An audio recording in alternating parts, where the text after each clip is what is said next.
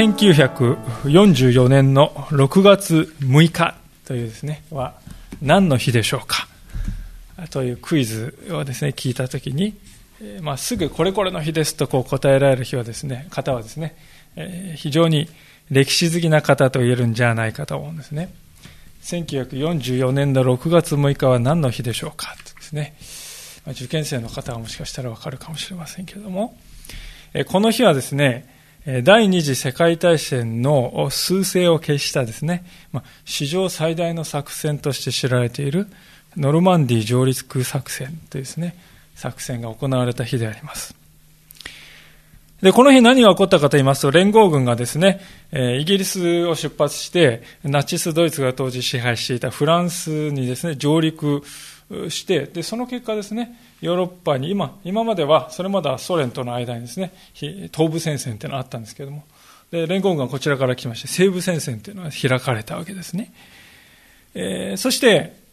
この戦いが始まってから、まあ、ナチスドイツは敗退に次ぐ敗退をして、約1年後に降伏するっていうですね、そしてヨーロッパでの戦争は終わるっていうですね、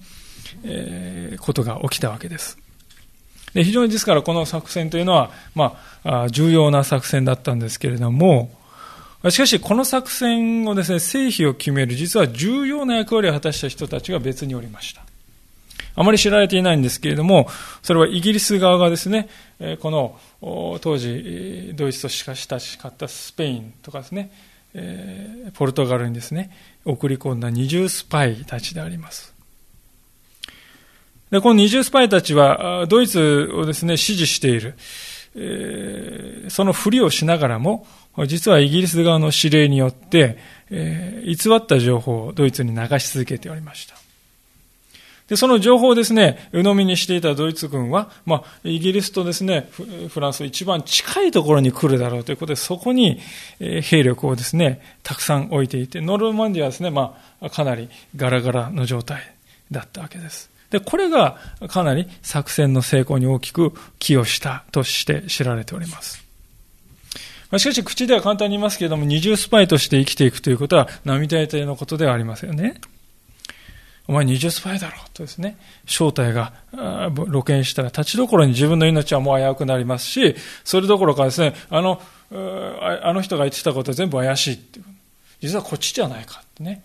ノルマンディーなんじゃないかって思われたらですね、もう背後にいる数十万の兵士たちに、えー、重大な危険が及ぶわけです。逆効果になってしまいますね。ですから二重スパイたちはもう絶対に正体を悟られるように神経をすり減らしながら任務に当てていたわけでありますね。でそういう人たちはまあ、なんと言いましょうか、影のロークがあったことが、この作戦のですね、成否を決めて、そしてひいては、まあ、平和につながっていったということもあったわけであります。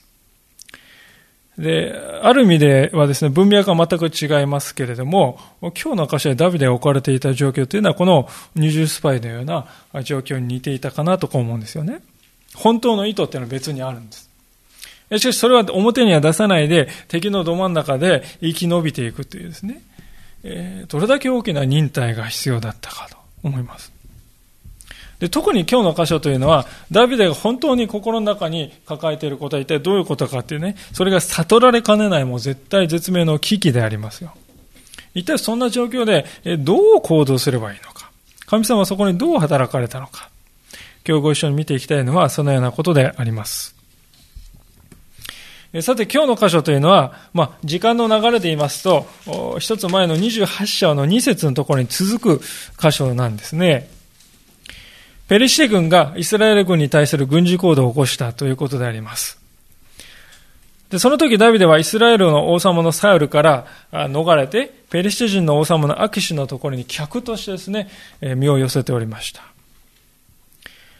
で、次第に信頼を勝ち得ていったダビデは、28章の2節にもありますけれども、アキシのですね、個人的なボディーガードに任命するなんて言われるわけですよね。それぐらい信頼されところがその信頼の上にダビデはですね、なんと自分の祖国であるイスラエルに対する戦いにお前も一緒に来いとこう言われてしまうんですよね。まあ、それが今日の最初のところでありますけれども、さて、ペリシテ、一節。さて、ペリシテ人は全軍をアフェクに集結し、イスラエル人はイズレールにある泉のほとりに陣を敷いた。ペリシテ人の領主たちは100人隊あるいは1000人隊を率いて進み、ダビデとその部下はアキシュと一緒にその後に続いたと、こう書いてあります。ペリシテ人各地から軍隊が集結する地点と集結地点として選ばれたのはアフェクという場所であります。これはですね、現在のイスラエル、まあ、細長いんですけれども、こちら地中海としますとですね、この真ん中辺にあるですね、やや海岸沿いのですね、ところであります。標高は20メートルぐらいしかなくて、広々としたですね、あの平原になっております。で、その中のアフェクというところに、こう各地から集まってですね、一旦、まあ、何千何万という、軍隊が集結する地点であったわけですね。で、それを迎え撃つイスラエルというの、あ、ごめんなさい、えー、あ、そうですね、イスラエルというのがどこに陣取ったかと言いますと、少しこう、この真ん中北の方のですね、ギルボア山という標高500メートルぐらいの、ね、山があるんですけれども、その山のふもとにあるですね、泉のところに陣を敷いたって書いてます。で、間がですね、大体80キロか90キロぐらい離れてるんですね。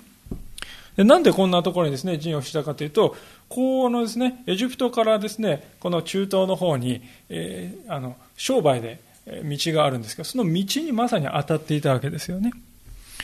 ですから、そこを抑えると、こう商業取引にですね、儲かるということで、ペルシュ人は多分ここを抑えに来るだろうということで、イスラエル軍はこの、イズレールというところにですね、陣を敷くわけであります。で、80キロから90キロをですね、行軍するっていうと、まあ大体3日から4日ぐらい道のりですよね。で、そこで1000人対100人対とこう、ざっざっとですね、えー、更新しているということを皆さんイメージしていただければと思います。でこの時ダビデはどこにいたかというと、その何万というですね、軍隊のこの最後にいたと。アキシと一緒にダビデは最後にいたということであります。まあ、もうお分かりだと思いますけども、最後、つまりしんがりにいるということは、アキシは総大将なんですよね。で、その総大将と一緒にダビデがいるし、後ろを任されるということは、信頼されている、重要なところを任されているということですよ。で、本来ならそれはまあ名誉なことなんですけど、ダビデにとってはですね、もう、心中穏やかじゃないですよね。何かっていうと、自分の国に対してね、戦いに行くときにこう、進撃してるんですからね。もうこのまま何も起こらないで、イスラエルについてしまったらですね、戦いの場になってしまったら、もう自分の元ね、仲間たちに対してこう、剣を向けなくてはいけない。切りかからないといけない。もう心中穏やかではないでしょうね。えー、ところが事態はですね、突然大きく動き出すことになった。こう聖書は書いておりますね。3節の前半ですが、すると、ペリシテ人の首長たちは言った。このヘブル人は何者ですか、えー、ペリシテという国はですね、ちょっとユニークでありまして、私たちが知っている現代の国だと、一人の代表者がいて、国を代表している。まあ、日本なら安倍首相がいて、まあ、アメリカならオバマ大統領がいてってね、そういうのが普通の国のイメージですけれども、このペリシテって国っていうのはですね、都市が5つですね、連合体を築いていて、その連合体として一つの国なんですよ。だから、小さい王国が5つぐらいある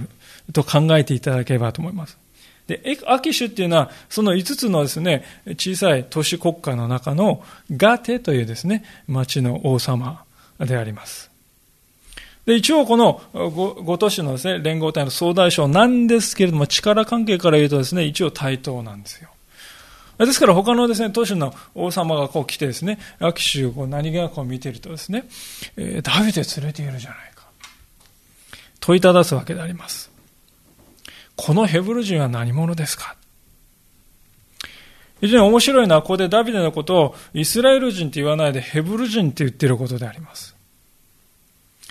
このヘブル人という言い方は、当時中近東の人たちがイスラエル人たちのことをですね、軽蔑の意味を込めて言う時の言い方なんですよね。ヘブル人。え、ダビデは確かにイスラエルという国を捨てたかも、捨てたわけですから、まあ、ある意味でイスラエル人じゃなくなっているといえばそうなんです。しかし、でも結局同じでしょ？結局あのヘブル人たちなんでしょ、えー、あれはヘブル人やんか？そういうですね、まあ、こう、軽蔑を込めて言うわけでありますよ。で、このヘブル人は何者ですかって言って、ダビのことを知らなかったのかっていうと、そうじゃなくてですね、もちろん知っていたわけです。後を見ればはっきりわかりますよね。ですから、誰かわかんないって意味じゃなくて、この男がなんでこんなところで何してんかってそういう意味であります。まあこれは当然のことですよね。今からサウルと戦いに行こうとしているのに、そのサウルが一番信頼していた元部下がですよ、自分たちの軍隊のですね、軍団の背後にいるんですから。まあ、私たちはペリシテ人の立場でもね、ちょっとそれないんでないのっていうですね、慎重大会とはいかない。安心してるわけにいかないわけですよ。むしろこんな状況に矛盾を感じていないアキシュさん、あなたはよほどおめでたい方なんじゃないですかと。そう言わざるを得ないかもしれない。で、実際アキシュという人は驚くような態度を見せるわけであります。3節の後半ですが。アキシュはペリシテ人の首長たちに言った。確かにこれはイスラエルの王サウルの家来、ダビデであるが、この一、二年私のところにいて、彼が私のところに落ち延びてきて以来、今日まで私は彼に何の過ちも見つけなかった。これ一見すると非常にこう奇妙な絵であります。ダビデじゃないかいって言っているペリシテ人たちのですね、え、首長たちを前に、同じペリシテ人の握手がですね、全力でダビデかばってるんですよ。いやいやいやいやいやいや、ってってかばってあげて。なんともこれ奇妙な光景であります。でアキシがダビデをそこまで信頼した理由は何かというと、ダビデが忠実な素振りを見せたのが1回、2回だったらね、えー、全然信用しなかったと思いますけど、1、2年にわたってずっとそうだったというんです。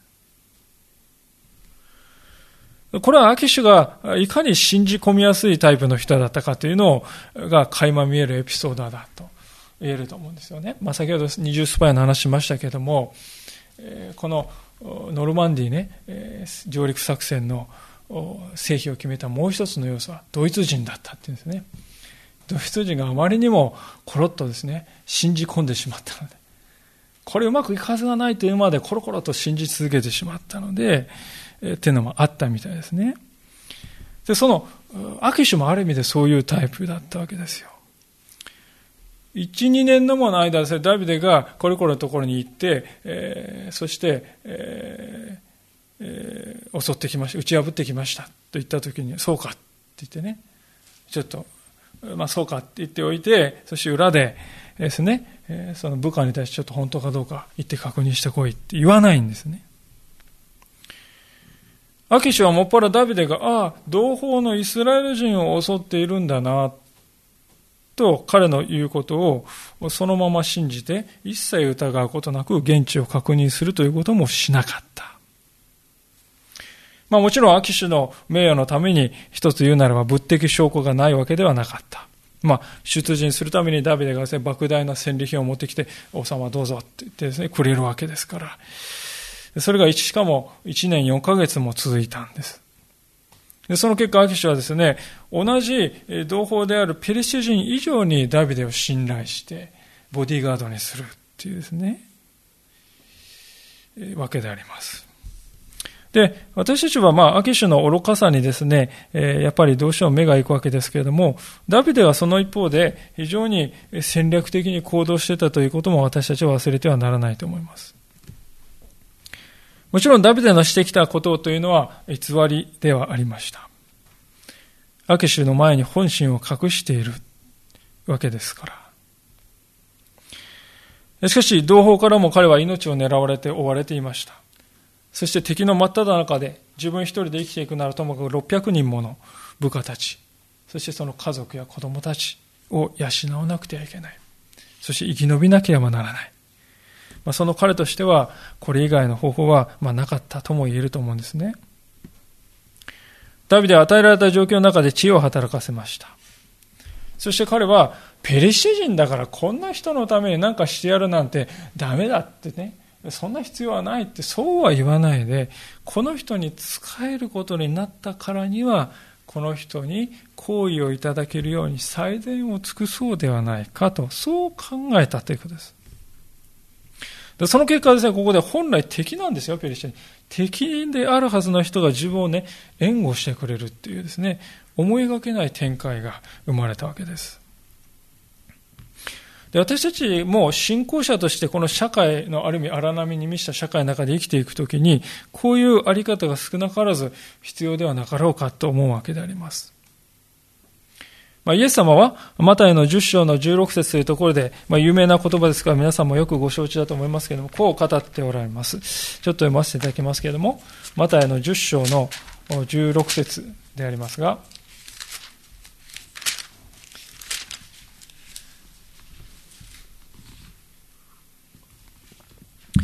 えー、新約聖書の第3版18ページです。第2版で16ページか17ページですね。マタイの10章の16節お読みいたします。いいですか？私があなた方を使わすのは、狼の中に羊を送り出すようなものです。ですから、蛇のように悟く、鳩のように素直でありなさい。イエス様はですね、狼の中に羊を送り出すようなものだから、あなた方は逃げまくって、とにかくひっそりとしていなさい、目立たないしていなさい。そういうふうな言い方していませんで、イエス様は蛇のように悟く、鳩のように素直であれとこう言われました。で、今でもないことですけども、ここで蛇のような悟さとあるのは、ずる賢さという、まあ、ネガティブな意味ではありません。そうではなくて、状況は今どうだろうか。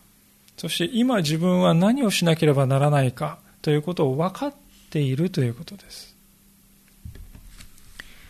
古代の中国の兵法家に孫子という人がいますけれども、まあ、この人のよく知られた言葉に、彼を知り、己を知れば百戦危うからずというその言葉があります。えー、彼を知り、己を知れば百戦危うからず。まあ、相手のことをよく見極めて、それだけじゃなくて自分自身のこともよく見極めるならば、100回戦おうと危機に陥るということはないだろうという、そういう意味の言葉ですね。確かにこれは本当に言い得ている部分があるのではないでしょうか。私たちも、というのは自分のことは分かっ、誰よりも自分のことは自分が分かってるって思い込みやすいんですよね。そんなこと言わなくても分かってるって。私たちすぐ言ってしまいます。でも分かっているかっていうとそうではない。言われなくても分かっている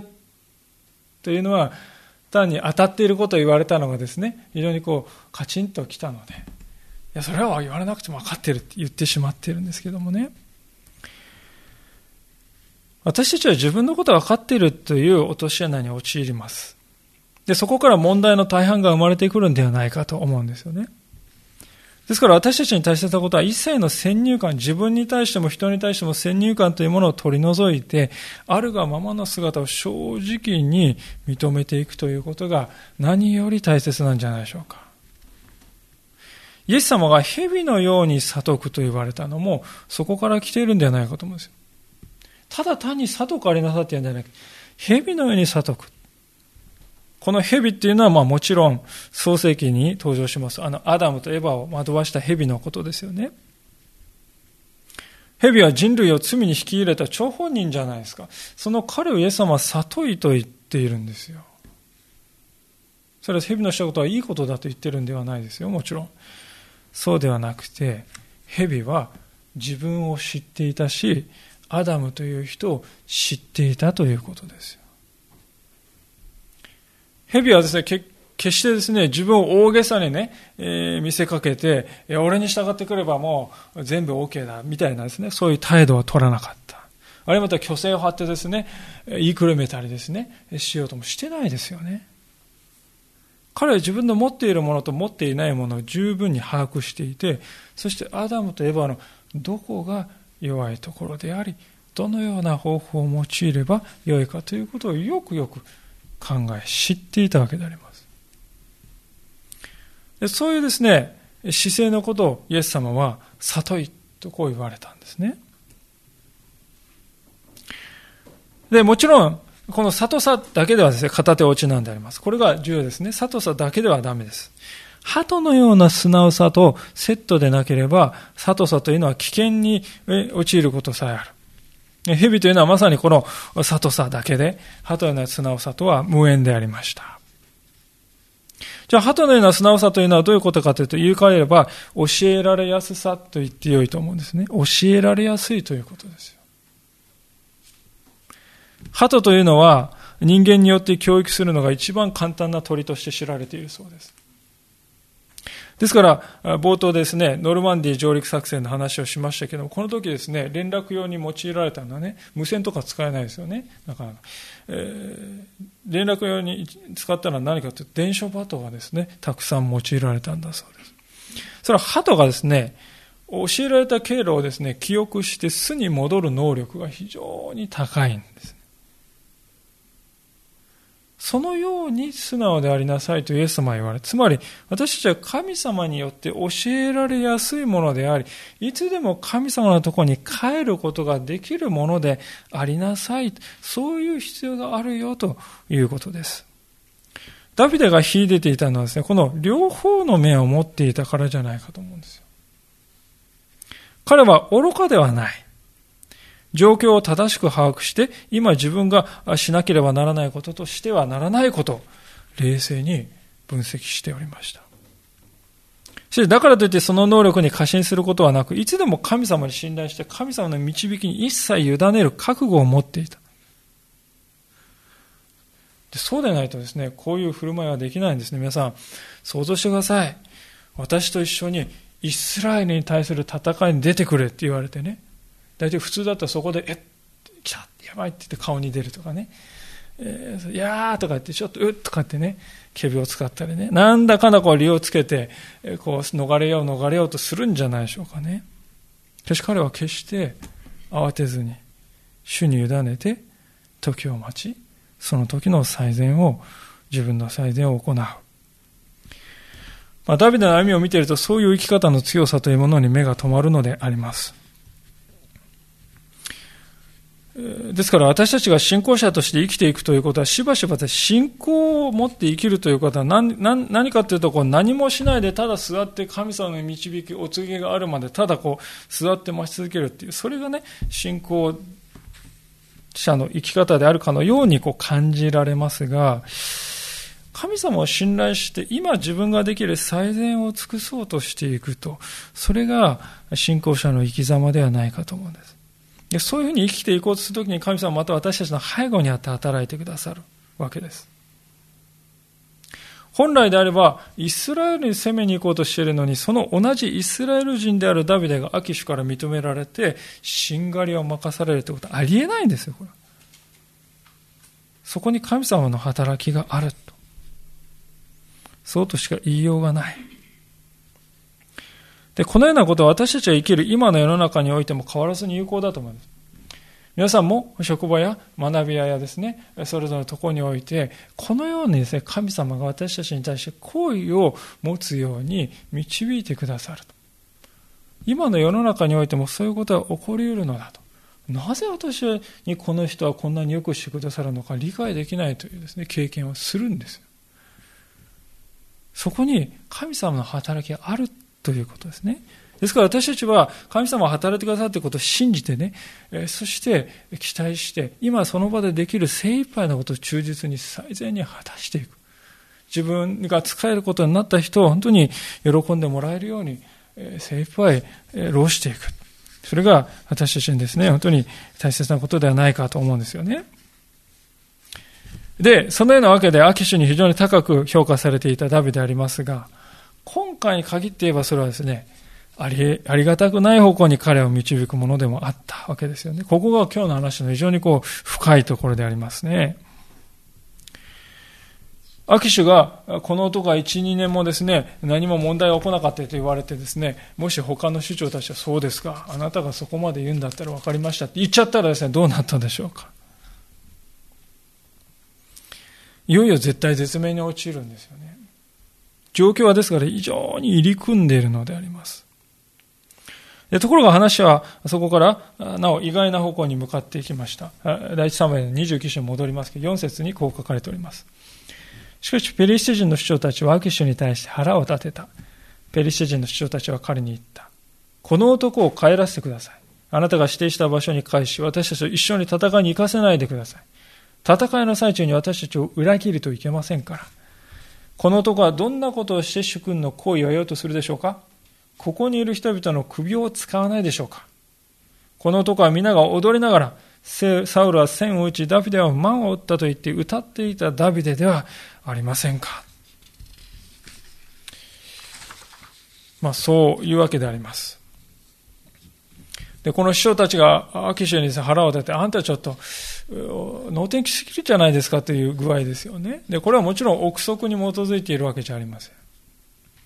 14章の21節というところに遡ってみますと、実はですね、こんなことがあったんですね。14章の21節ですが。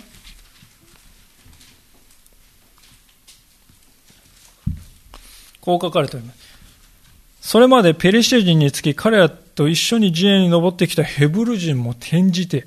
サウルとヨナタン共にいるイスラエル人の顔につくようになった。過去にヘブル人、イスつまりイスラエル人が同胞を裏切ってペリシテ軍に加わって戦いっていうのはあったんですね。これはまあ、もうダメだって言って、勝ち馬に乗るってことですよね。で、そこでですね、勝ち馬に乗ろうとしてたんだけどその前のところを見るとですね、ヨナタンが大活躍してですね、ペリシテ軍はこう大混乱に陥っていくわけです。で、それを見るとですね、コロッとこう寝返って、この、ペリシテについていたイスラエル人も寝返って、で、その結果で誰が味方か、誰が敵か分かんなくなって、同士討ちが始まってしまって、そしてペルシェ軍はですね、自滅してしまったんですよ。でそういう経験があるんです。で、この、その時のことをこの市長たち覚えているんですよね。苦い経験であります。だから、いざとなれば、そんな今は都合のいいことを言っても、ダビデは背後からは自分たちの襲いかかって、自分たちの首を手土産にサウル王のですね、機嫌を取ろうとするに違いないっていう、そういう恐怖心を持っております。ゴリアテのことも覚えてるんですよね。ゴリアテ、サウルがゴリアテを倒して、ゴリアテの剣でですね、えー、ゴリアテのですね、首を切り離したってことが書いてありますよ。あれと同じことやるに違いない。そういう恐怖があるんです。生々しいイメージがあるんです。それどころか5節あるように、イスラエルで流行っていた歌までですね、ペルシア人たちは聴いていた。これ多分ですね、戦いの時に向こうからね、あの、なんか、歌として聞こえてくるんですね、山を越えてね。えー、サウルはさようち、ダビデはまあ歌みたいな歌がこう、ぐわーっと聞こえてきて、あーっとか言って聞こえてくるわけですよ。そのダビデじゃありませんか。これから戦いに行こうとするサウルよりも優れた将軍として言われているダビデを自分に組み込んだまま行く。それは将棋の沙汰じゃないでしょって言って怒ってるわけです。で、ここで実は興味深いことが起こっております。それは、ダビデが考えてもいないことをこの首長たちは勝手に侵釈して、そしてそれを理由にダビデを排除しようとしてくれちゃってるんですよね。ダビデは帰りたがってるって考えてるんです。しかしダビデはそんなことは考えていません。もうむしろ帰りたくなく、帰ったらサウルに捕まってしまうわけです。サウルの行為を得ようなんてダビデは何も考えていない。もはや和解は不可能だと判断して、だからこそペルシャに来たんですよ。サウルから逃げた。そしてアキシュにイスラエルの町を攻撃していると思わせたのも、イスラエルにお前帰れって言われないようにするためですよね。ところが首長たちの目にはそうは映らない。これはスパイだ。そういうふうに映るわけであります。この男はサウルに追放されたふりをしているが、何とかして祖国に戻ろうと、虎視眈々と機会を狙っているそんな男だとみなされているわけですよ。ダビデの都合のいい方向に誤解してくれているのであります。普通の軍隊ならばダビデはですね、いっそのことここで処刑しておけばいいんじゃないか。そうだそうだっていうことになるんです。実際非常にこう一触即発な雰囲気じゃないでしょうか。もう4人のですね、市長たち怒って、アーキッシュ、何を考えてるんだって言って、もう青筋立っていたかどうかわかりませんけども、とにかく一触即発の雰囲気ですね。しかし、総大将であるアキシュがダビデを非常に買っているもんだから、処刑まではできない。そういう状況です。ですから皆さん、この状況を見ますね、非常に入り組んであります。入り組んでおります。そもそもダビデがペリシテ敵であるペリシテ人の国に行ってどうやって生き延びられたかっていうと、アキッシュが彼を買ってくれたからですよね。ところがそのアキシュが彼を買ってくれたがゆえに、ダビデはイスラエルに対する戦いに、えー、巻き込まれそうになるんですよ。で、そんなことダビデはもちろんできるわけがない、絶対絶命なんですけど、今度はそうとは知らずにダビデを救ったことになるのは、ペリシテの他の首長たちなんですね。で、この首長たちは、ダビデを本当はここで処刑してから先に進みたいんだけども、それはできない。それはなぜかというと、アキシュが勝っているからだ。もうですから、こうなってくるとですね、こう何が何だかわからない状態であります。ダビデ自身ですね、そうだったに違いないと思うんです。一体何がどう作用してこの結果が生まれてくるのかっていうね、正確に予測して、こうして、こうして、こうなったらこうなってって考えることなんてもう不可能ですよね、こうなると。どちらの行為を得ているかということはですね、あるいはどれ誰が誤解するかということはもう、こう、なんていうんですか、折り重なってですね、この結果が生まれてきているのであります。歴史に、たら、何々したらであったらとか、何々であであればとかですね、たらればという話はないんだとこうよく言われますけれども、もしですよ、もしペリシテの首長たちがダビデにですね、難癖をつける。それしなかったら、どうなっただろうかと、想像することがあります。もちろんダビデはですね、このままずっと進軍していった時にですね、イスラエル人に対して刃を向ける、これはありえないことであります。なぜかといえば彼はイスラエルの王でありますから。イスラエルの王がイスラエルに刃を向けるということは、それは王としてのですね、死を意味します。そうなるとダビデに残された選択肢は2つしかなくて、最後の最後でアキシュを裏切って、イスラエル軍に寝返るか、あるいは真相を話してですね、潔く、こういうこう、実はこういうことでしたって言って、アキシュの手にかかって散るかですよね。ダビデの頭の中でね、そういう想像がこういろいろとよぎったかもしれません。全く考えないでいられたってことはないでしょう、ね。ああなったらどうするんだろうか、こうやったらどうなるだろうか。でもダビデは自分からは行動しませんでした。最悪の事態がこうでこうでこうでってそう脳裏によぎる中、最終的に彼はですね、自分自身の身をですね、神様に全てお任せしたのであります。それがこの入り組んだ複雑な状況の中で彼の命を救うことになったのであります。以前も開けたことありますが聖書はこのことを次のように記しております。イザヤ書の30章の15節をご一緒にどうぞもう一度開けてみたいと思うのですけれども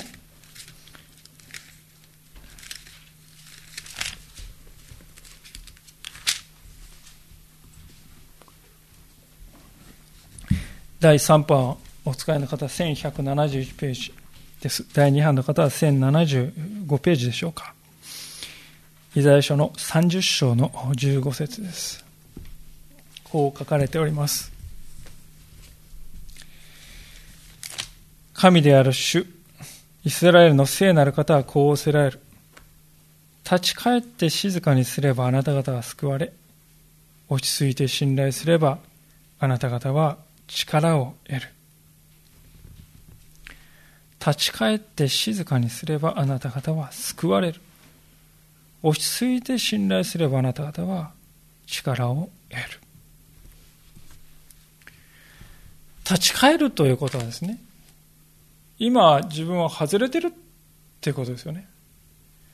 今自分は外れているあるべきところから外れているんだって自分自身を認識するということがなかったら立ち返りません誰も。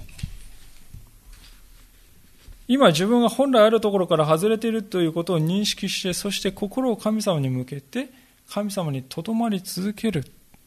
そうすると神様があなたを救ってくださると。そう聖書は約束してくれております。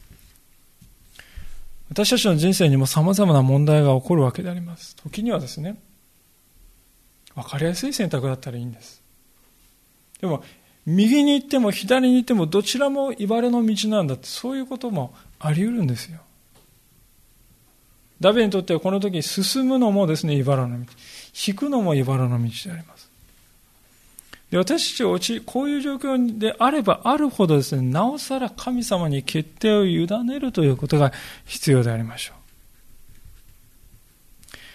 ある意味ではですね、人生に決定不可能なですね、こういう問題が時に生じるのは何でかって、途方に暮れますよね、私たちにどうしたらいいんだって、なんでこんなこと起こるんだと思うんですけれども、それは私たちに神様を信頼するということを教えるためだと言えるんではないでしょうか。なぜかというと、このような決定不可能に思える問題がなかったら、私たちは本気になって神様に頼ろうとはしないでありましょう。ですから、人生に問題が起こるということは問題ではないのだということを改めて申し上げたいと思います。問題の起きない人生というものはありません。それは幻であります。問題は起こるわけです。しかし、真の意味で問題となるのは私たちが問題に圧倒されてしまうならば問題は問題になるんですね。すでに見てきたようにダビデの陥っている状況というのはまさに絶対絶命であります。彼がね、ここでこの問題もうダメだって言ってですね、圧倒されてしまったらどうなったかっていうと、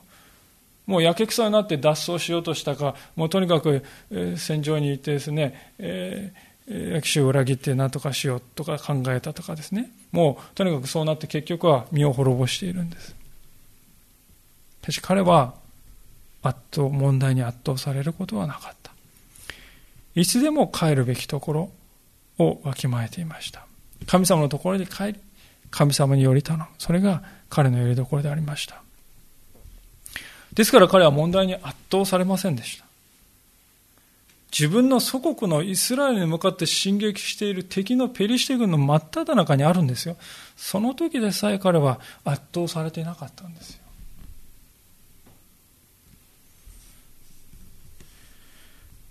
まあ、そのわけで、師匠たちの講義がですね、通りまして、アケシはしぶしぶダビデを送り出すことになったわけであります。6節と7節ですが、そこでアキシはダビデを呼んでいった。主は生きておられる。あなたは正しい人だ。私はあなたに陣営で私と行動を共にしてもらいたかった。あなたが私のところに来てから今日まで私はあなたに何の悪いところも見つけなかったのだから。しかし、あの漁師たちはあなたを良いと思っていない。だから今のところ穏やかに帰ってくれ。ペリシテ人の漁師たちの気に入らないことはしないでくれ。なんとですね、アキシュはダビデが信じている神様の名前、主ですね、太字の主、ヤハウェとこう言われますが、この名前まで用いてですね、主は生きておられる。主は嘘を言う方ではない。私も嘘を言わない。そういう意味ですね。そこまで言うんですよね。でもちろんこれはアキシュが神様を信じてたという意味ではなくて、ペリシテ人はま多神教でありますから、ダビデあなたが信じているその神の名において私は違う。嘘偽りから出たんじゃないんだって言いたいんですね。まあ、もしかすると、ダビデからたくさん戦利品をもらっていたんで、これでね、ダビデはへそを曲げて戦利品来なくなっちゃ困るって思っていたかもしれないですけれども、まあ、いずれにしてもですよ、皆さん。軽々しく神様の名前出して誓ってしまうということはですね、誰かと似ている。つまり、サウルであります。ある仲介者にありますサムエル記の著者はですね、このアキシュという人をサウルとあたかも鏡の表裏のように一体化した同じようなですね、存在として示そうとしている。と、こう言っております。まあ確かにそうではないかと思うんですよね。サウルもアキシュも同じようにダビデを自分のボディーガードとしました。サウルもアキシも二人ともダビデが強いですね、戦いの能力を持っている。非常にこう強い印象を受けて、えー、受けるわけです。そして自分、盛り立てるんですけども、結局は最後は自分の軍からですね、ダビデを退けるんですよ。そしてサウルもアキシもダビデの心にある真の思いを見誤っているのであります。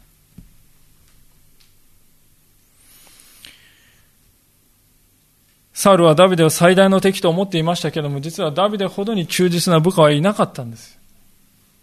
アケシュ、アケシュダビデを最も信頼できる部下と思いましたけれども、逆は、実は逆にダビデは最も危険な敵であった。さらにアキシュもダビデも、あ、ごめんなさい、サウルも、神様の名前を軽々しく使っては、不適切にも誓っている。つまり皆さん、アキシュもサウルもですね、同じだってことですよね。サウルはイスラエルの王様なんでありますけれども、他の国の王と何も変わらないっていうことを聖書は言いたいんです。ですから、この3人の関係の中ですね、ダビデだけがある意味で本当に神様により頼もうとしているのだということを私たちにこのイメージを通してね、教えようとしているわけであります。